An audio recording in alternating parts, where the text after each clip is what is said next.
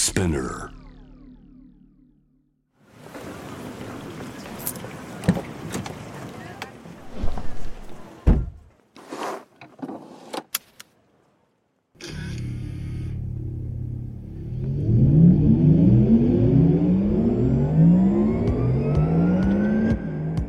人生の中で絶対に叶えたい夢のリスト Bucket List ポルシェの創始者フェリー・ポルシェから脈々引き継がれる夢を追い現実にする勇気。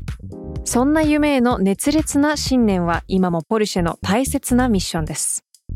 Driven by Dreams 夢を追いかけることで道を切り開き続ける方を様々な業界からお迎えしこれまでに叶えてきた夢の数々そしてこれから叶えていきたい目標や夢について伺っていきます「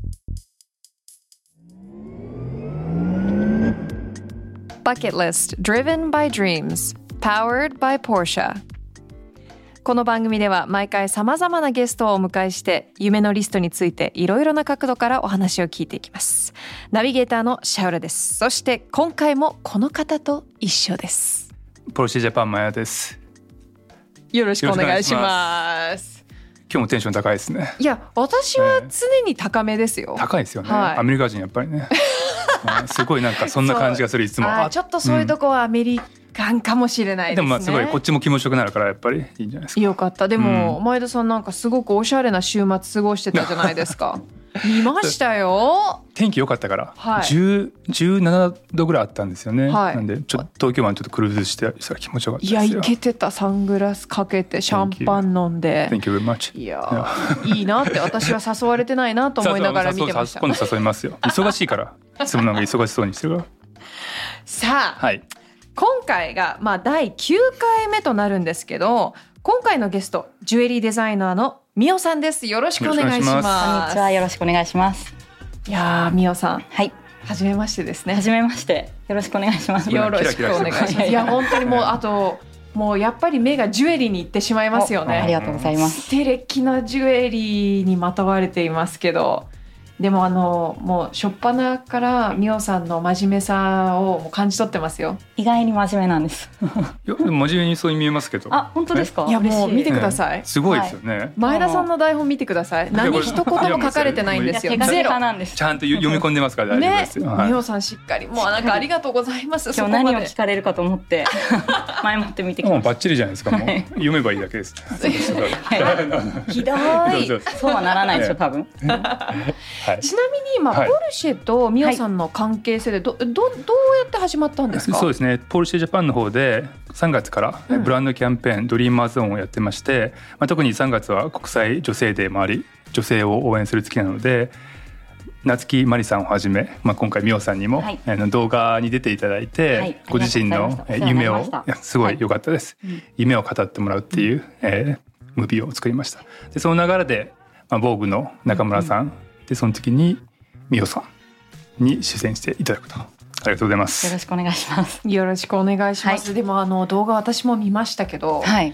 どうでした？かっこいい。あ、よかった。めちゃくちゃいい。すごいスムーズだったよあ、うな気が本当でするんですけど、ええたくさんの人に見てほしいですね。いやもちろんですよいやさすがさすがと思いましたあれは、ねかっこいいわどうでした？実際に撮影してみて、うん。すごい緊張したんですけど、はい。楽しかったです。なんかこう夏木さんがちゃんとリードしてくれて。うん。あうーん、ムービーもちょっと喋りあったんですけど、はい。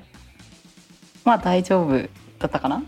いやいや大丈夫大丈え夫どころじゃないですよ。ぜひ見てください、え。見た瞬間あこの人うまいなあと思って本当ですか？うん慣れてる感じが。ねええ。しますよね。うんまあ、はい。ミオさんはうん。2011年にジュエリーブランドのビジュード M を立ち上げて、はい。そして2018年にはジュエリーブランドミオ春高もスタートされたんですよね。正確に言うと2018年にブランドを2つに、ま、分けたって感じなんです。なるほど。そうなんです。パッカリ。はいはい、うんうん。もう10年ぐらい経ったんですけど最初スタートした時からは。でそのより幅広いクリエーションを作るために、あの広げるためにビジュデムとミオハルタカっていう風にこう分けました。ミオハルタカはよりこう、まあ、ハイエンドなハイジュエリーで、ビジュデムはより万人に受け入れてもらえるようにこう分けたことによって結構大正解で、うんうん。ミオハルタカはそれによって海外でも展開が広がりました。ううん。なんかでもあのミオさんのデザインとかを見てると、こう遊び心もすごい感じたりするんですけど、まあミオさんのバックグラウンドもすごく気になって、うんうんお父様がグラフィックデザイナーで、そうなんですよ。お母様がジュエリーデザイナそうそれが結構きっかけになってるんですけど、ー。はい。母がジュエリーデザインをやってたのでこうあもうそれはもう今がわ今私がやってるようなボリュームじゃなくこじんまりとだったんですけど、うん。でそれで私が二十歳の時にこう欲しいピースを何個か母に頼んで作ってもらっていてでそれがきっかけで今のブランドが出来上がったっていう感じです。えそのうん。自分が作って欲しかったピースっていうのはどんなそれはお花とあとうさぎのリングでした。その一番最初のピースは。じゃあそれは本当に今のデザイン？今は改良してちょっと変わったんですけど、うん。今もずっとブランドの定番商品としています。そうですよね、えでも、うんお父さんがグラフィックデザイナーでお母さんがジュエリーデザイナーだと、はい。やっぱり普通の家庭とはちょっと違うんじゃないかなって。そうなんですかね。なんかまあそれが自然のことだったんですけどうーん。なんか、まあ、今回その夢の話をということだったので、まあ、小さい時から漠然とそのものを作る人になるんだろうなっていうのはありました。その環境のおかげかもしれないです。もう自然と身についてた、うん、なんかずっと美術の成績だけはずっと良くて。なんかもうそういうのはこうなんかこう根拠のない自信みたいなのはあります。はいはい。に関しては。で、えうん、学生時代もなんかデザインとか勉強してたんですか？えっと学生時代はうーんと一応、ん。一応そういう科には行ってたんですけど、うん。全然そのジュエリーは関係なかったんです。うん。うん。へえでもそこからやっぱりジュエリーに行ったってそうですいう何か？20代後半ぐらいから始めたんですけど、うん。なんかこうその二十歳の時に作ったピースがすごく周りから好評で、うん。すごい褒められるのでこれをこうなんか形にして自分がデザインしたものを形にしてこう人が手に取ってくれたらいいなと。思って、その二十歳の時とさっき,、うん。さっきおっしゃってたウサギってやつですか、うん。そうです、はい。お花とうさぎ、ええ。なんかウサギがジュエリーになるってあんまりなか僕からは想像です。できないんですけど、はい。お花のなんか花びらが動くようにしたいとかそう花びらが動くいうそうちょっとユニークうなこういう作ってました。えでも確かにあの今出されてるうさぎのリングも、まあ、世の中になかったから作りたかったっていうことだったんですよね。欲しいものをそのポルシェさんのあバッチリつながります。ね。そうですよね。えインスピレーションってどういうところから生まれます？例えばそのうさぎなんでうさぎだったんですか？うさぎはちっちゃい時に飼ってて、まあ単純に好きなものだったんです。うんでお花もあのこれ今日今マーガレットつけてるんですけど、はいピアスねつけてますね。幼小中高通ってた学校の花校歌っていうんですかねあの学校の花がマーガレットでなんかそういうこう自分の好きなものとか、うん私のその脳みその中の記憶とかそういうのがもうそのまんま形になったのがそれがミオハルタカのコレクションになる、うん。なのでインスピレーションというか記憶とかうん。思い好きなものとかが全部形になってます、であのビジュド M の方は割とこうそうね。ちょっとちょっとカジュアルなですよね。デイリーな、うん。まあ、若い人たちとかもあのうん。つけやすいうん。ものですね。い今つけてらっしゃるのはビジュデームなんですか？それとも、えっとね今日はビジューダ M、この首はほとんどビジューダ M です。結構今日重ね付けされてますよね。なんかすごく勉強になります。え本当なんですか？かさっきから見ててこうやって私もつければいいのかと思って重ね付け重ね付けチャレンジしてみようかな。そうなん色とか何も気にせずつけちゃってください。こうルールとかなく。いやいいなちょっと私もこれねこれやりたいです。うんこれやりたいです 普通に指さしちゃってるし本当に失礼ですよね。いやいやいやりたいな。そうなんか片耳ずつなのでうちは特に好きなように。耳もなんか蜂ですかそれ？そうです。花と蜂。ああ。すごい花と It's 蜜 all 蜂 about を the つけて bees and the flowers. 可愛いなと思ってねえ。うんえーぜひ。まあなんか。蜂がついてることないないから。でも蜂がつけてたらちょっとびっくりですよね。びっくりでも空いてるからぜひつけてほしいですよね。あ僕の時代すごいでっかいのやるの流行った時代なんですよ。何何何十年か前うんうんうんうんなんで蜂は入るかもしれないですけどちょっと分かんないけど。蜂蜂ぐらいやったら入るぞみたいな。ぜひぜひ。でも蜂も今結構ねすごく大切なシンボルじゃないですか。そうそうなんです。はい。なんかこうはミツバチ絶滅、絶滅危機とか言われているから、うんちなみにそれでどういった？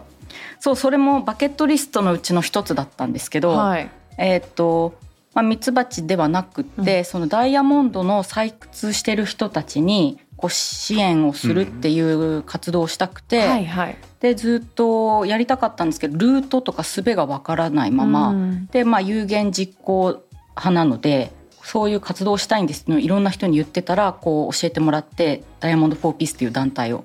で今そのちょっと MH あのミオハルタカの方の売り上げの一部はそこに寄付をしています。うんうん。還元していくシステムを作るため。に。うんでも確かにこうジュエリー特にまあダイヤモンドとかを扱ってる場合だと、うん。そのあのエシカルな部分とかも、うんうんうん。まあ、とても大切な部分にはなってきますよね。うん、なんか今特にその、うん。ダイヤモンド社会問題って言われてますけど、うん。その、まあ、天然ダイヤモンドに魅力をすごく感じていて、うん。まあ、それはその、まあ、天然のダイヤモンドって何億年前からその地球に眠ってたものなんですけど、まあ、それに触れるだけでこう歴史とロマンがあるよねって私はうん娘にも教えてるんですけど、うんそのラボグラウンダイヤとかもいいんだけどそういう天然のダイヤモンドの魅力に触れるためにはそういう採掘とか関わってる人たちに還元できるようにっていうことで、うんその活動をしたかったんですね。うんなるほど。なんかそこも私も聞きたくてなんか最近本当にそのラブグローンっていうのが、まあ、ソーシャルメディアとかも出てて、でそこって実際どうなのかなと思っててやっぱどうしても、まあ、例えばいろんな映画が出ることによって、うんうん。ダイヤってやっぱりうんうん。なんか良くないのかなみたいなイメージを持ってる人もいますし、でもそんな中いろんなプロセスが生まれて、うん。それがどんどんなくなってでも今度はじゃあ,、あのなんていうのサイエンスの力を使ってもうん作っちゃえみたいな、そこはどう感じてます、もうこれはなん特に私の立場からだとなん、言いにくいんですけど、うん。もうそれはもう選ぶ消費者からの立場でもう自由に選んでくださいとは思うんだけど、うん。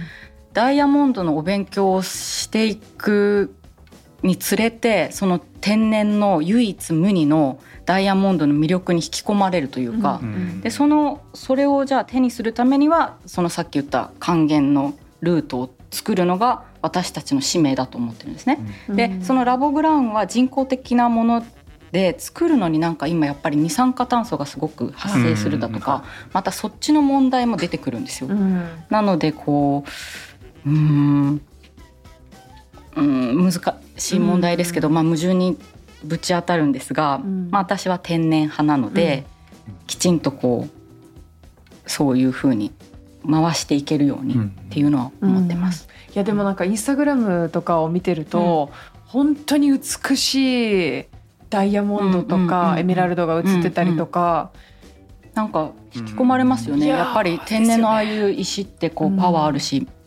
魅力がすごくあると思う。あそうなんですか、うんやっぱりミオさんはダイヤモンドが一番好きなんですか？いやそれは何とも言えないですけどそうですね。まあダイヤじゃあトップ3ちょトップ3の石を選ぶなら ラン123であの好き好きな順位で。なんだろうなんかでもサファイアとかも好きなんですけどカラーがすごくいっぱいあるのでうーん選べない選べな。い選んでください。でもまあダイヤモンドですかね。は一。位うん。アンドその中にサファイアもサ入り。ファイアが入ってきたり。まあルビーだまあうん。でもなんか細かく言うとルビーとサファイアも同じジャンルだったりとかするので、まあ難しい質問かも。うん。え前田さんは奥様にジュエリーとかプレゼントされるんですか？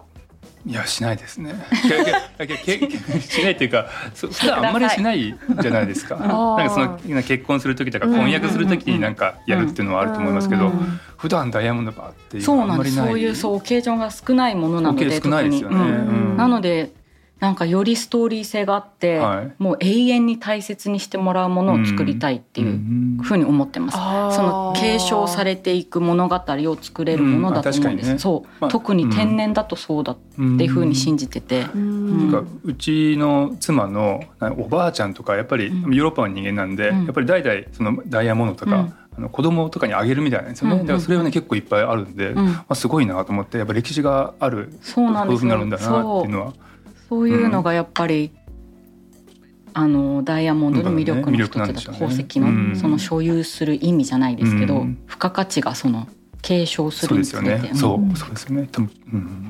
でもそこのストーリーっていうところがすごく素敵ですよね。うんうんうん。ヒストリーというそうか。なんかこう特別な何かの記念でとかこう受け継がれるじゃないですか、うん。語っていけるというか。それがいいところ。うん思い出がなんかあるみたいで、うん。一生懸命話してくれるんですけど、うん。途中でちょっと面倒くさくなるから聞いてあげて。 beauティフォーっつ ったらもう終わりよ俺みたいな。うちのおばあちゃんが、えっ、とあのそういう天然石、うんうんそのなんていうジェモロジストうん。を、まあ趣味でやっていて。で晴らしいなんか彼女がすごい素敵。敵なんかこう手に入れた石を自分でデザインしてそれを作ってもらってて、うんうん。で私はそのおばあちゃんに一度も会ったことがないんですね。私が生まれる前に亡くなって、へでも彼女のジュエリーが残っていて残ってる、うん。そうなんですよ。私もつけたり、ううんちの母がつけたりしてるんですけど、うんうんうん。なんかやっぱりそのなんかありますよね。なんかそのジュエリーを通してうん。私は自分のおばあちゃんをちょっと知ることになってるし、なんかそのセンスだったりとかこういうなんか身につけることによってなんかもう気持ちが入り込んじゃってる感じはしますよね。こう目に見えないなんかがすごく石にはある気がしています。うん。そのパワーみたいなのも信じながらやってます。いやーでもそう。わかります。だからなんかそれもすごく私にとって宝物だし、なんか大切にしなきゃいけないものっていう感覚もありますけど、うん。なんか先ほど娘さんのお話もありましたけど、はいやっぱりそのう受け継ぐっていうところではそういうそうです。感覚もまだまだ8歳なのでその何かをこうものを譲るっていうのはないんですけど、うん。例えばその一緒に話してる時にさっき言ったようにこうダイヤモンドってちっちゃいものでもこう他に唯一無二なんだよっていうのをこううん教えると、こう興味示してキラキラしながら聞いてくれます。あー。女の子ですよねやっぱ、うん。そういうのにこう惹かれるというか。うん。えでもじゃあ母親もジュエリーデザイナーっておっしゃってますけど、はい。うん。やっぱりお母様が作ってたあのジュエリーとかも、うんうん。やっぱり身につけたりしてました？いや全然してなかったんです。ななのでそれでその二十歳の時に何かあなたもその好きなものを作ったらっていうのを言われてできっかけそれがきっかけになったんです。そうかそう。なのでなんかこうまあ、クリエイターになるだろうっていうなんかどっかこう確信みたいなのあったんですけど、ジュエリーブランドを作るのがけ夢っていうわけでは決してなく、うん。こうそういう小さいきっかけがまあこう周りから褒められていたので、うんあこれを形にしようってことで、今のねそうブランドになってるんです。インスタ僕もちょっとだけ見させてもらったんですけど、あはいやっぱりなんかアートもあったし、もう好きです。はいなんか。家具とかもすごいあれなんですよね。うんなんで、ね、そういったところにすごい興味があるのかっていう造形が深い感じがすごいしますよね。あとごめんなさい。これ言っていい？わかんないわかんないけど、うん。お母様がすごくファンキーな感じですごいおかっこいい。母さんイそうケイそう。おです母さんもかっこいいと思って。かっこいいですよね。そういうお母さんがいいってやっぱりね。うん。うん。うん。なんか全身ピンクの人がありますからね。いやいい。私もそうなりたい。本当に？全身ピンク。とかやりたいな。この間京都行ったら金閣寺の前で全身ピンク。金金色のブロンズカラーの母が現れました。合わせたんですね金閣寺に そうそうコーディネートしたんだと思う。金閣寺のインスピレーションでみたいなピンクすごでも実際にそのブランドを立ち上げるってことになると、はやっぱりいろいろ難しい部分とか出てくる最初はじゃないですか。その最初はプレスとかバイヤーとかい。なんかそういう言葉リリースとかもう全然そんなことも分からずで、うんあの最初ねもう自分がつけたかった10型ぐらいだと思うんですけど、うん。10ピースぐらいを作って始めたんですよ。なのでそこからはこう右も左も分からない状態ででも周りの人の力をもう借りながら助けてもらいながら、うん。やもうあっという間に10年が過ぎた感じです、うん。今。うん。えー、でも10ピースやっぱりその作られてるジュエリーもダイヤモンドが使われてたりすると、うん。その10ピースはそう最初はね。やっぱり自分の自腹で作んなきゃいけないわけじゃないですか。もうなんかギリギリというかその会社というものももう私一人だったし、うん。うん。うん。本当にあっという間がむしゃらな感じでしたね最初の頃は。そこでもうどうにかやりどうくりしにかそうてそう。今ポップアップストアとかも定期的にやってるんですけど一人で行ってたんですよ。今考えたら危ないと思うけど 本当に。えっていうのはジュエリーを持ってってことですよね。そうそうそうそう、ん。でその現地でそのアルバイトの子に頼んで最初そんな感じでしたね。はあ、うん。そっか。それこそ車の助手席がデスクでしたもん。うん。車の中でも仕事をそうそう。しながら。本当に。へえ。そう配送のグッズとかがトランクに載せてて、そう助手席になんかこうもうノートとか鉛筆とかが転がってるみたいな感じです、うん。最初の頃は、ううん。んそれ10年前ぐらいなんですか？それがもう10年前ですね。23年はそんな感じだったと思います、でどっかでブレイクスルーする瞬間があったんですよね。そうなんです。それがね、うん。出産確か出産後ぐらいに軌道に乗り始めて、えあちょうどじゃあ重なってちょうどたんですね。重なってーます、はい、う。ん。でスタッフも徐々に増えていってっていう感じ。で、うん。うん。へえ何が一番大変でした？あなんそんなにそのなんかまあ最初に言った通りこう根が真面目なので、そんなにこう大変だって思い込んではないんですけど、うん。その経営が何よりも大変だった、経経営だ。うん、最初のどういうふうにこうややりくりをしていくかっていううん。マネージメントうんが大変でしたね。うん。こう物を作り出すとかデザインとかの苦労はそこまでしなくって、うん。まあ、次々にそういうアイデアは浮かんでたんですけど、うん。新しいものを作るには売り上げがないとうん。できないっていうので、そのマネージメントだけは結構大変だったかうも。ん。一番最初に売れたピースって覚えてます、えー、っと何だったかな。最初はね本当に周りにいるお友達がもう第1回目の展示会っていうのに来てくれて、うんあのその時トンボとかミツバチはもうあったんですけどそのピースを少しずつ買ってくれたのを覚えてます、うん。それがスタート。でもやっぱり一番最初にビジネス始めて買ってもらうっていう喜びは大きいですよあーもう全ね。然忘れてないです。こう来てくれたお友達の顔とかもその時すごい喜んでくれた顔とかももう未だに忘れないですね、うん。最初。うわーそっか今ではもう10年もあっという間に経って、ねあっという間に。えそうそうそんな感じですね、ーベースって全部ゴールドなんですか？ゴールドうんそうです。はい。まあ、ゴールドがほとんどです、うん。時々リクエストがあるとプラチナとかでも作るけど、うん。うんゴールドがほとんどですね、ななんでゴールドうん決めてるんですか？なんか、うん、あのジュエリーってやっぱりゴールドうん。うん。がほとんどなので、うん、土台ですよね、うん。土台。土台。うんあそうなんだ、うん。うんなるほど。なんかごめんなさい。ね なんかひらがなが書いてあるんですけどあそうれはい。可これ愛いんですよね。ミオの実これもゴールドにダイヤが入ってめでた。い、へいや私もこれちょっと狙ってたんですけど、あ本当に？私これ三本でシャウでいけるかなとか思って、超かっこよくいない？シャウです。みたいな。シャウ。なななんだこれなはシャラはいらない。いシャウだけでいいや。シャウちゃん可愛いさすがに小指までつけてたらねなんか、うん。ちょっとトゥーマッチですね三本までかな。でもなんか三文字をネックレスでつけてる方とかもいます。あーいいですね。三文字の名前の方？うへん。なかなか目立ちますよね。ひらがなつけて。ああひらがなで。そうひらがなで。ひらがな英語じゃなくてね。そこもでもすごく遊びだなと思ったんですけど、うん。そうだね。なんか可愛らしいですね。可愛い可愛い。男性がつけてたらちょっとなんかあれですけどね。え？ケンケンってつけてた自分の名前ケンって止めるかな？それは。それは止められ止めるかな？ダメだそうですえみおさんは、はい。その自分自身でそのジュエリーをつける時のポイントとかってあるんですか、もうさっきシャウちゃんにも言われた通り今日ちょっとじゃらっとつけたんですけど、うんうん。あんまりルールなくそのホワイトゴールドもあったり、うん。イエローの色も重ねてます、もう気分。もうその時の気分でく。はい。手がこう伸びたものをそうそうそんな感じすです。そう今日もちょっと話題になるかなと思ってひらがなをつけた、でも今日数えてみると12345たくさんつけてる8 9 10今日はつけて11る方ですね。つけてますね、うん。うんでもなんかなんというか変じゃないでしょそういや全然変じゃなくてとっても素敵です、うん。すごい。かっこいい楽しんでます。うん。でその花とミツバチとかうん。あともうちょっと暖かくなったら亀と人手とかなんかこう組み合わせで物語を作れるように、ん。最高。でも今日もだって物語がありますもんそうなんですよ。ねミツバチとお花で。